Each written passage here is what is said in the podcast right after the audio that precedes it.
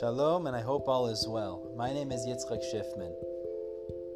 I love sharing Torah thoughts, ideas, and messages in all of its wonderful parts and facets. Baruch Hashem, today this is easier than ever before.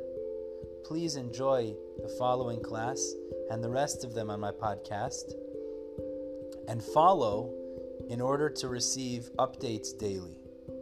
Also, please feel free to share this podcast with your friends, family, and neighbors so they could enjoy as well. Now let's move on and learn and grow together.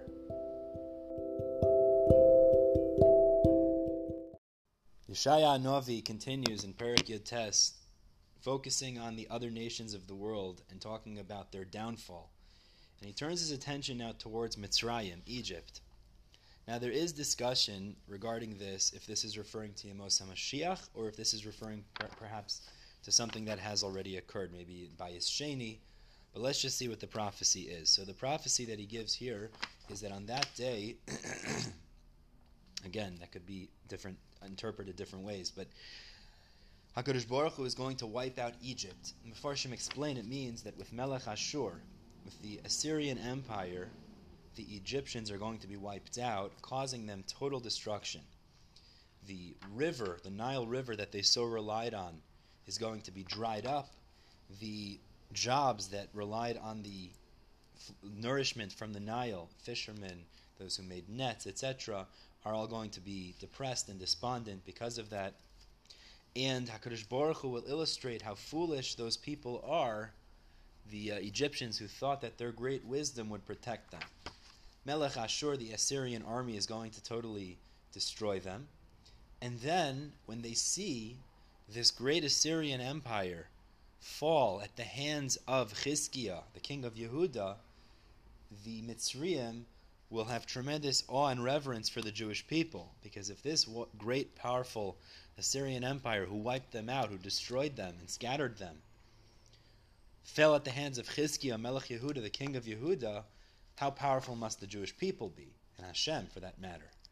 Following this, the Egyptians are going to actually set up places to worship Hashem in Mitzrayim, and they're going to become loyal to HaKadosh Baruch Hu as they recognize that He's the God of the Jewish people and He's the only true God.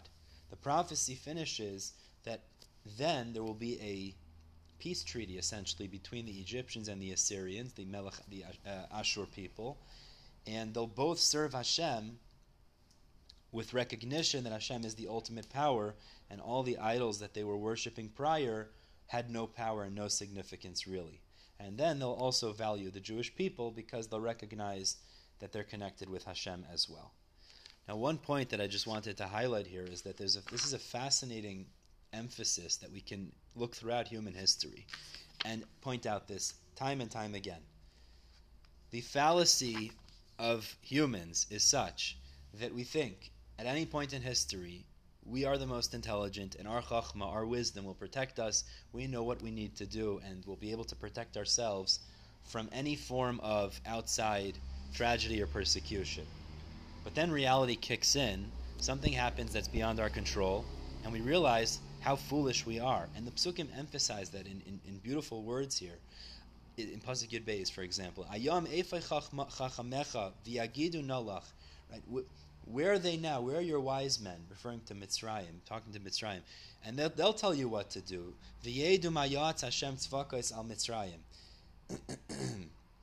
Let them try to know what Hashem, Master of Legions, has planned for for Egypt. And the psukim emphasized this prior. They thought they were so brilliant, so smart. But at the end of the day, what HaKadosh Baruch Hu wants to happen will occur, because HaKadosh Baruch Hu runs the show. And this is a reality that occurs time and time again. The most powerful of empires, they thought they were brilliant, they would last forever, nothing could ever overthrow them. Ultimately, that's not the reality, because HaKadosh Baruch Hu runs the show. And whatever He wants to occur will occur. And what's beautiful about this specific perek is at the end, they'll acknowledge that. And then they'll also start to worship Hashem, along with Melech Ashur, with the Assyrian people, because they'll recognize that Hashem is the ultimate power. Now there is a machloikes, like I said before, if this is referring to some time that already has occurred in history, maybe by Yisheni, or Yemos HaMashiach. But either way, we know b'ezras Hashem in the future, this reality will occur. Everyone will realize that their human wisdom is lacking and false, and recognize that HaKadosh Baruch Hu is the ultimate power, and everybody will come to worship Him. B'ezras Hashem, we should be zocheh to that very soon in our days, when everybody will recognize HaKadosh Baruch Hu for what He really is, and everyone will worship HaKadosh Baruch Hu as the ultimate power and one in control. Everybody have a wonderful day.